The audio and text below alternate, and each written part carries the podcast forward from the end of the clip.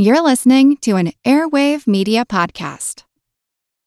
When you need mealtime inspiration, it's worth shopping Kroger, where you'll find over 30,000 mouthwatering choices that excite your inner foodie. And no matter what tasty choice you make, you'll enjoy our everyday low prices, plus extra ways to save, like digital coupons worth over $600 each week. You can also save up to $1 off per gallon at the pump with fuel points. More savings and more inspiring flavors make shopping Kroger worth it every time. Kroger, fresh for everyone. Fuel restrictions apply.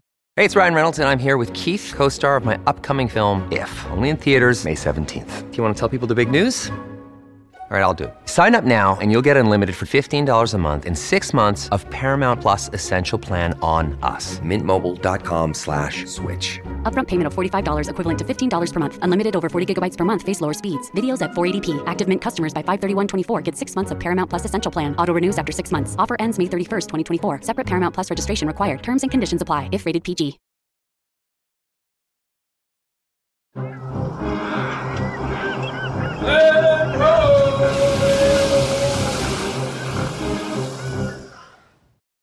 Hello, and welcome to the Explorers Podcast.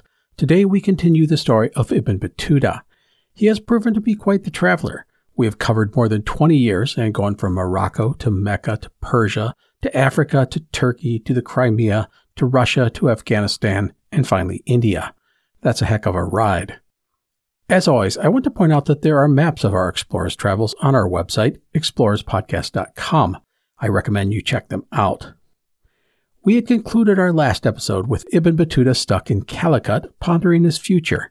He had lost all the valuable gifts intended for the Mongol emperor in Beijing, and he had lost most of his wealth, plus his companions, slaves, and concubines. He had next to nothing. He couldn't go back to Delhi as he feared the paranoid and unpredictable Sultan, Muhammad bin Tughlaq, would not react kindly to Ibn Battuta's failures. And going back to the Middle East, penniless and humiliated, well, that held little appeal. Thus, he set his sights on China. He was, after all, still the official envoy of the Sultan to the Mongol Emperor. That was an important position. Why not try and fulfill that mission? And so Ibn Battuta would get on a ship in Calicut, bound for the Maldives and then Ceylon, or what we today call Sri Lanka. The Maldives are a few hundred miles south, then a bit west, of India. The islands had converted to Islam from Buddhism about 150 years earlier. They exported coconut fiber rope, which was important in holding together the Arab trading dhows, as well as cowrie shells, the latter of which were used as currency in some parts of Africa. The Maldives consist of 26 atolls, which stretch out north to south about 500 miles or 800 kilometers. The islands cross the equator. An atoll, by the way, is a ring shaped island, including a coral rim that encircles a lagoon. There can be coral islands on the rim of the atoll. And so, after several months in Calicut, Ibn Battuta took a ship south, arriving at one of the northern atolls in December of 1343. His Egyptian friend, Al Tazuri, was with him. Now, the Maldives lacked anything that you would call city. They were, however, unified under a hereditary king. In the middle of the islands was Mali, which was the traditional home of the kingdom's ruler. When Ibn Battuta arrived in the Maldives, the ruler was not a king, but a queen, Rehendi Khadija, which means Queen Khadija, I'm not sure if I'm pronouncing that correctly. Also, I want to note that the reign of Rehendi Khadija does not necessarily gel with the dates given by Ibn Battuta. I don't think people doubt he went to the Maldives, but there is some skepticism as to the events that occurred while he was there. No matter, I am going to report things as presented by Ibn Battuta. After arriving in the Maldives, he fell in, as he usually does, with the educated and scholarly types.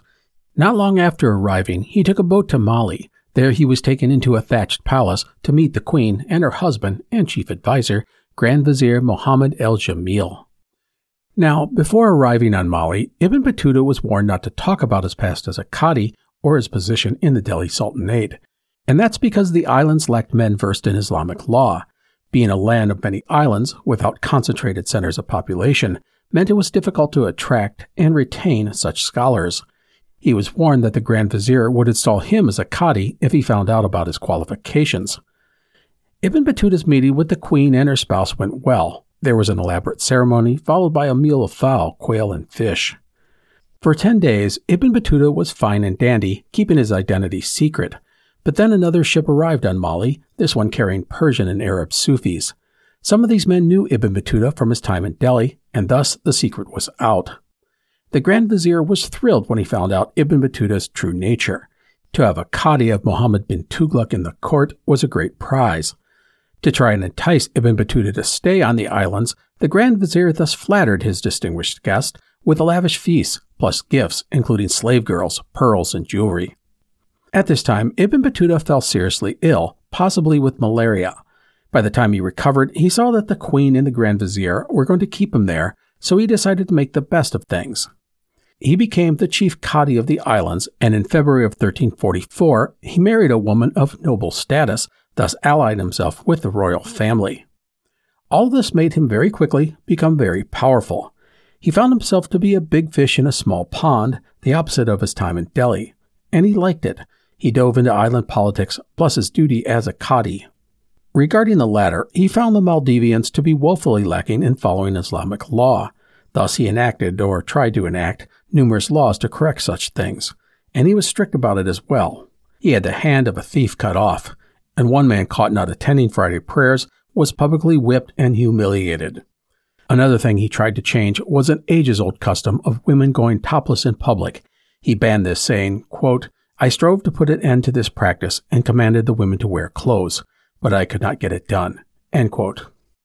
As he states, some things were difficult to implement as he couldn't be on all the islands at once, and trying to change centuries of customs was not that easy. Now, the interesting thing about Ibn Battuta was that while he was doing his duties as a judge, he was also getting involved in the politics of the islands, something he had learned in Delhi. As noted, he married not long after taking his position, but he would then follow up by marrying three more women, all related to important people on the islands. These were strictly political moves designed to increase his power. He said, quote, After I became connected by marriage with the above mentioned people, the vizier and the islanders feared me, for they felt themselves to be weak. Anyhow, despite all of these maneuvers, Ibn Battuta was not long for the Maldives. His problem seems to be that he pretty much upset everyone. His strict interpretation of Islamic law frustrated and angered many, turning the common people against him. He was just too keen to dish out punishment and change centuries of tradition. In reality, he seems to have treated the local people with a heavy dose of contempt. They were just primitive islanders, and he was Mr. Big Shot Judge from the mainland. Who were these simpletons to question the great Ibn Battuta? Yeah, that's the sort of attitude that is going to upset pretty much everyone. Another thing, regarding the island's political elites, they quickly saw Ibn Battuta as a threat, which he admits he was. This included Grand Vizier Mohammed El Jamil, who had eyes on his wife's throne. Well, things went downhill pretty quick in the Maldives. After his fallout with the Grand Vizier, Ibn Battuta seems to have seen the writing on the wall. He knew that he could not sustain his position much longer, and he resigned. He hopped a ride to another island and spent some time there while waiting for a ship to Sri Lanka. In all of this, he divorced all of his wives, including one who was pregnant. Marriage and divorce in the Maldives was common and easy. The men were fishermen and sailors who moved frequently.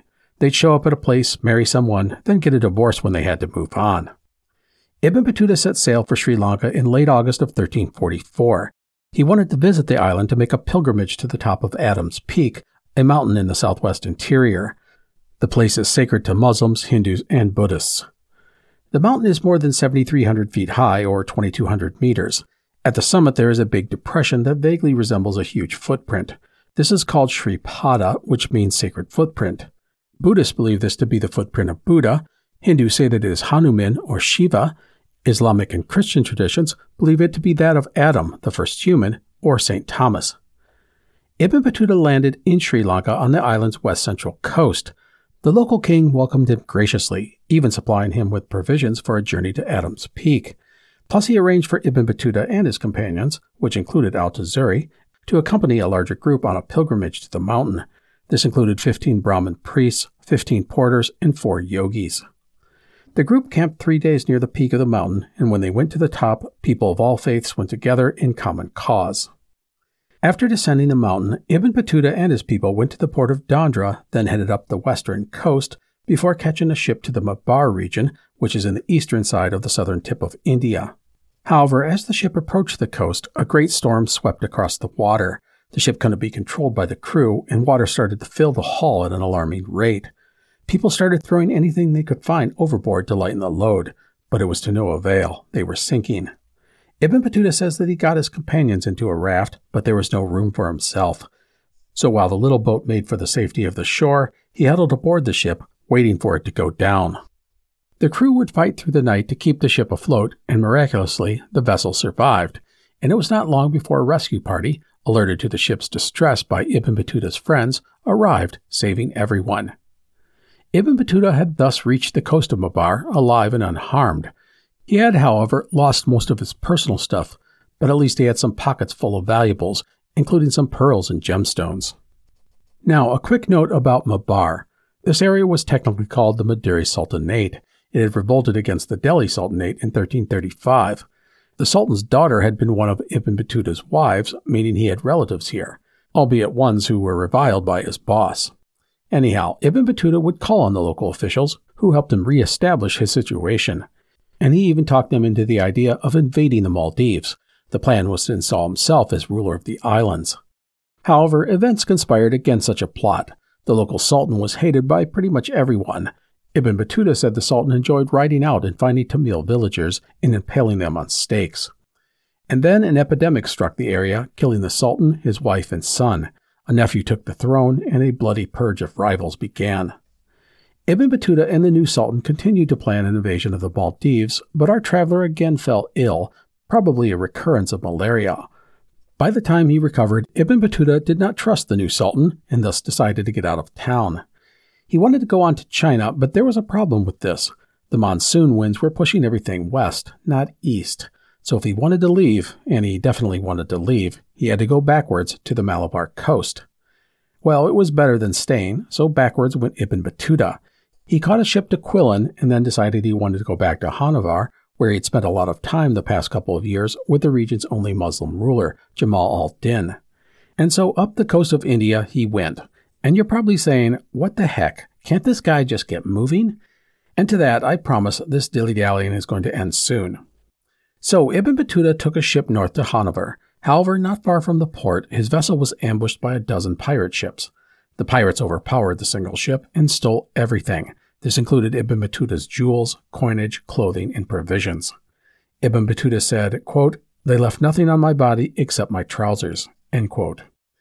Not all was bad, however. The pirates at least did not kill them. Instead, they dropped them off on the shore.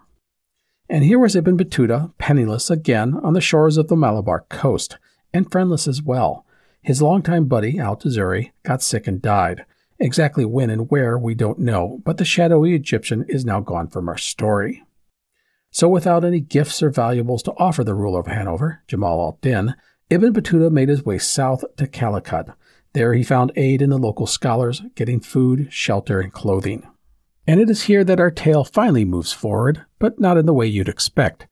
While in Calicut, Ibn Battuta found out that one of his wives he had divorced in the Maldives had given birth to a son. He decided he wanted to go and claim the boy, as was his right under Islamic law.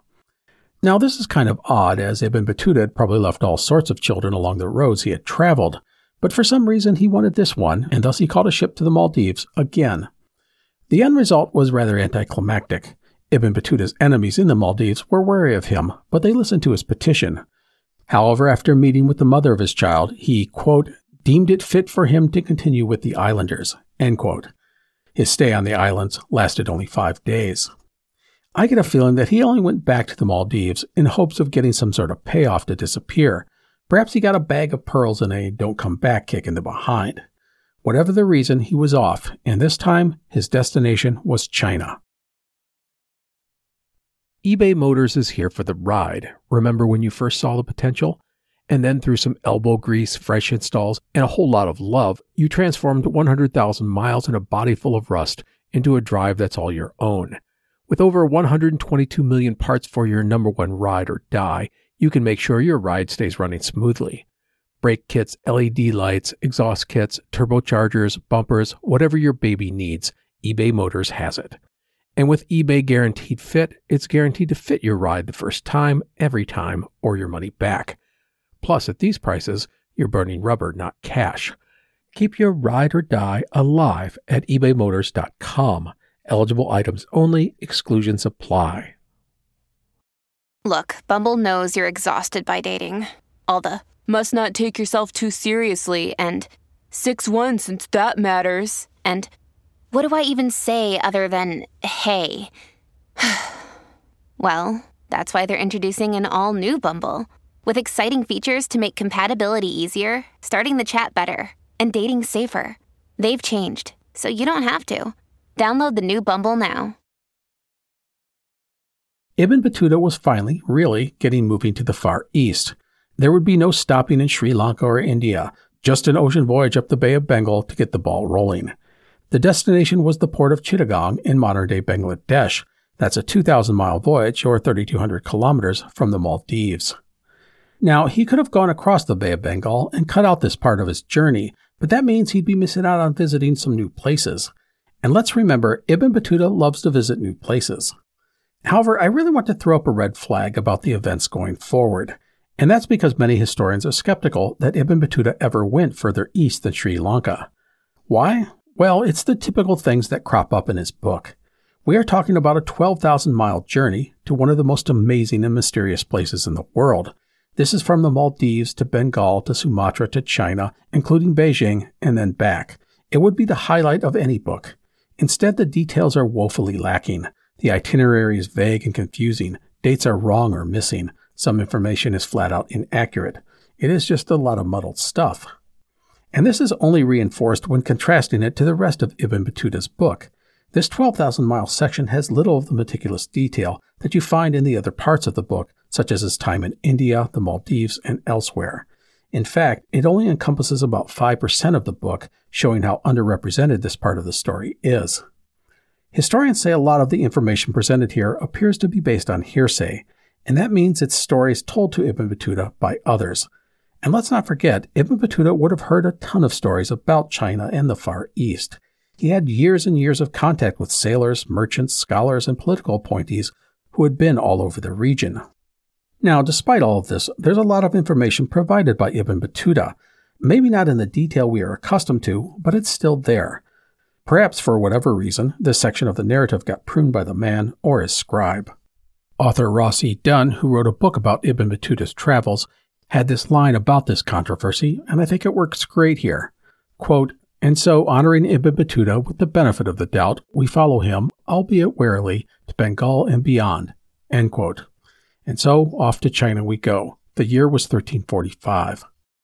Ibn Battuta took a ship into the Bay of Bengal. The region of Bengal, which at the time occupied an area that sort of is the same as modern day Bangladesh, was part of the Delhi Sultanate when it wasn't rebelling. It was the edge of Turkish and Persian influence. It was also the furthest east on the mainland Asian continent that Islamic law held sway. The area, however, had been notoriously difficult for the Sultanate to control. There were jungles and mountains and swamps, including the Ganges River Delta, to contend with. Parts of the region had rebelled against Muhammad bin Tughlaq during Ibn Battuta's time at court.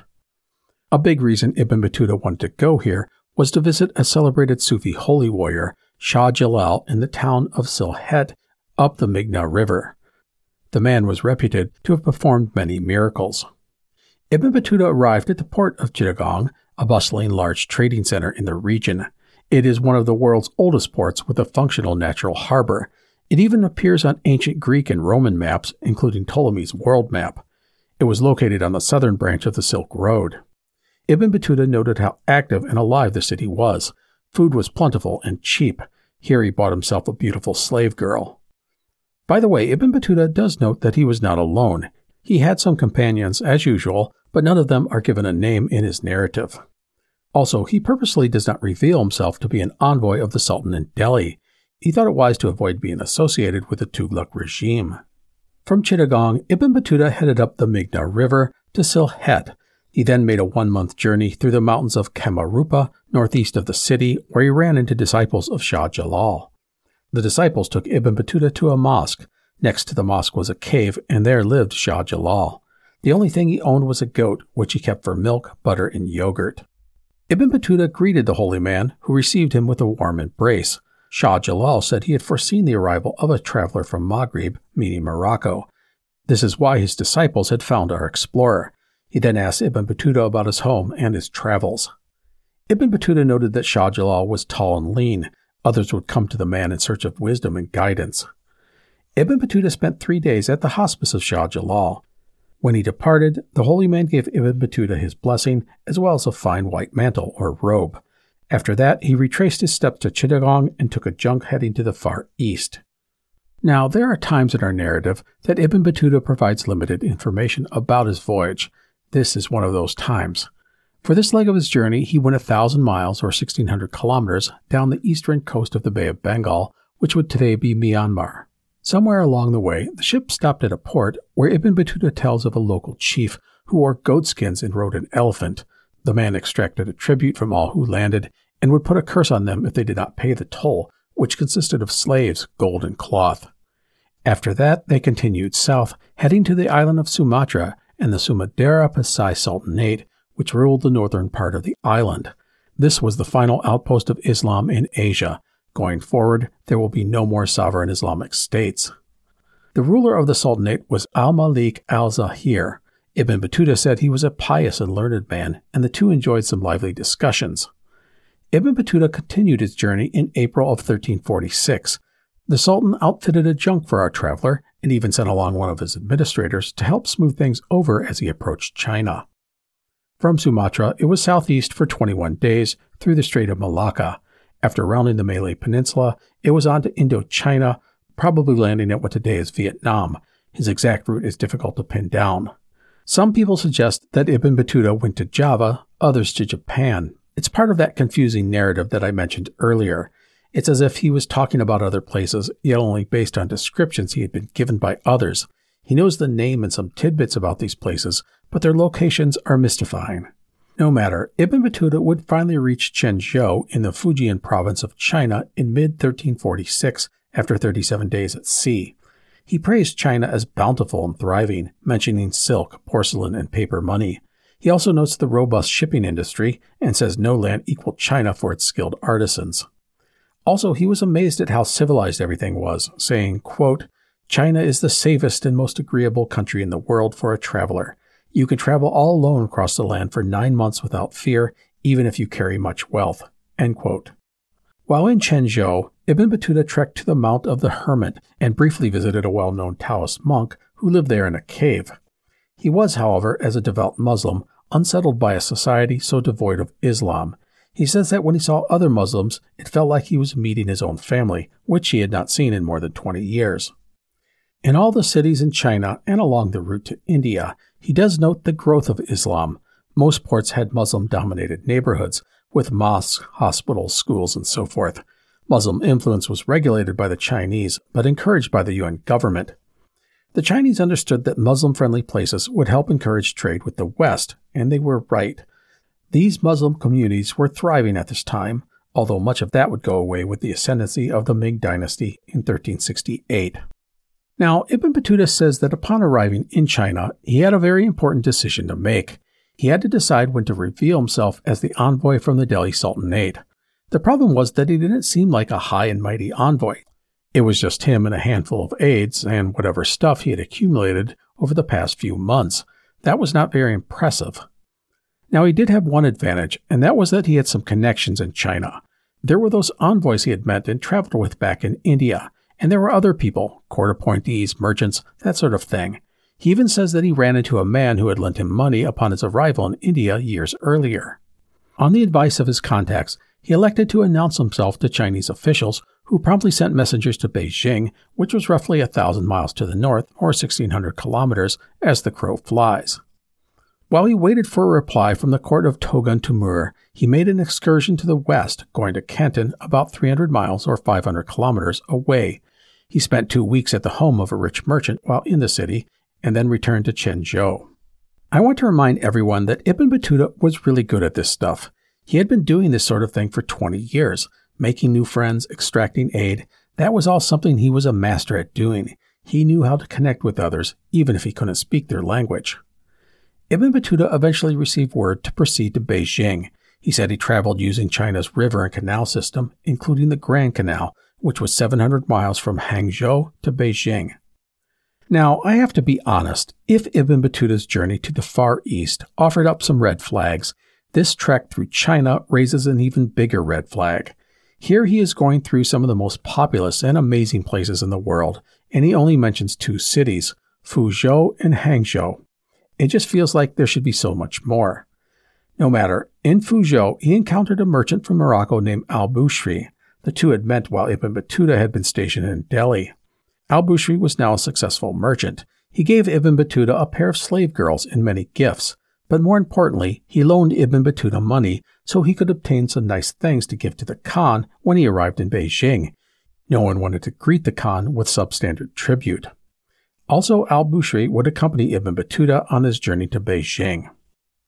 Regarding Hangzhou, he talks about the city's immense size, calling it the biggest city he had ever seen.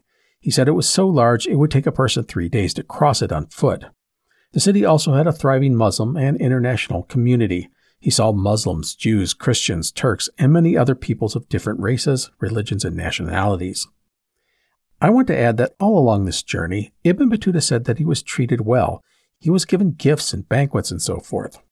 However, as I said earlier, his descriptions of China and these great cities lack the rich detail that you find in other parts of his book. Now, in his defense, he was limited by language and religion. He couldn't speak the local language, and his inability to find common cause with the populace would have made things difficult. No matter, Ibn Battuta next headed north on the Grand Canal to the capital of the empire, Beijing. On this leg of his journey, he talks about the industrious people and cities, and the endless fields with crops, flowers, and orchards. Each night, Ibn Battuta and his entourage would disembark their boat and stay with the local lord. Ibn Battuta reached the outskirts of Beijing, his boat dropping anchor about 10 miles from the city. A message was then sent to the palace of the Khan, and they waited. Once he was summoned into the city, he took up residence with a rich sheikh. Now, Ibn Battuta's time in Beijing would turn out to be a disappointment and highly suspect. When he arrived, he said that the Khan, Togun Temur, was gone, out fighting a rebellious relative. Well, after a few days, word reached the city that the Khan was dead, killed in the fighting. The Khan's body was brought to Beijing.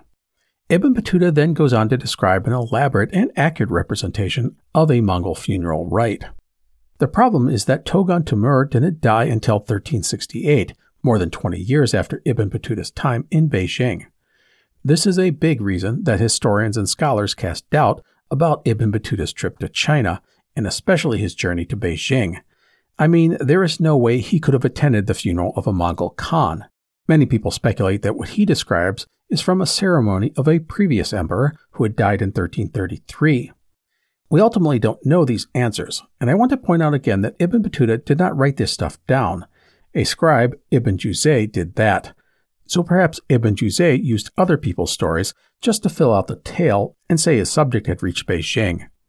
After the funeral, Ibn Battuta said he was encouraged by friends to leave Beijing and China as disorder might grip the empire which is again a convenient way for him to cut short any talk of the city and its leaders. No matter, Ibn Battuta retraced his route and reached the port of Quanzhou on the southern coast of China. There he found a ship bound for the Samudra Pasai Sultanate. His journey to China was now over. And that is where we will leave things for today. I will be honest, this part of our journey is in some ways disappointing. Ibn Battuta's book on his travels is often so rich in detail, Yet when we get to China, much of that is missing. And if there was any doubt about the authenticity of some of Ibn Battuta's stories, well, the inclusion of the Khan's funeral really clinches those doubts.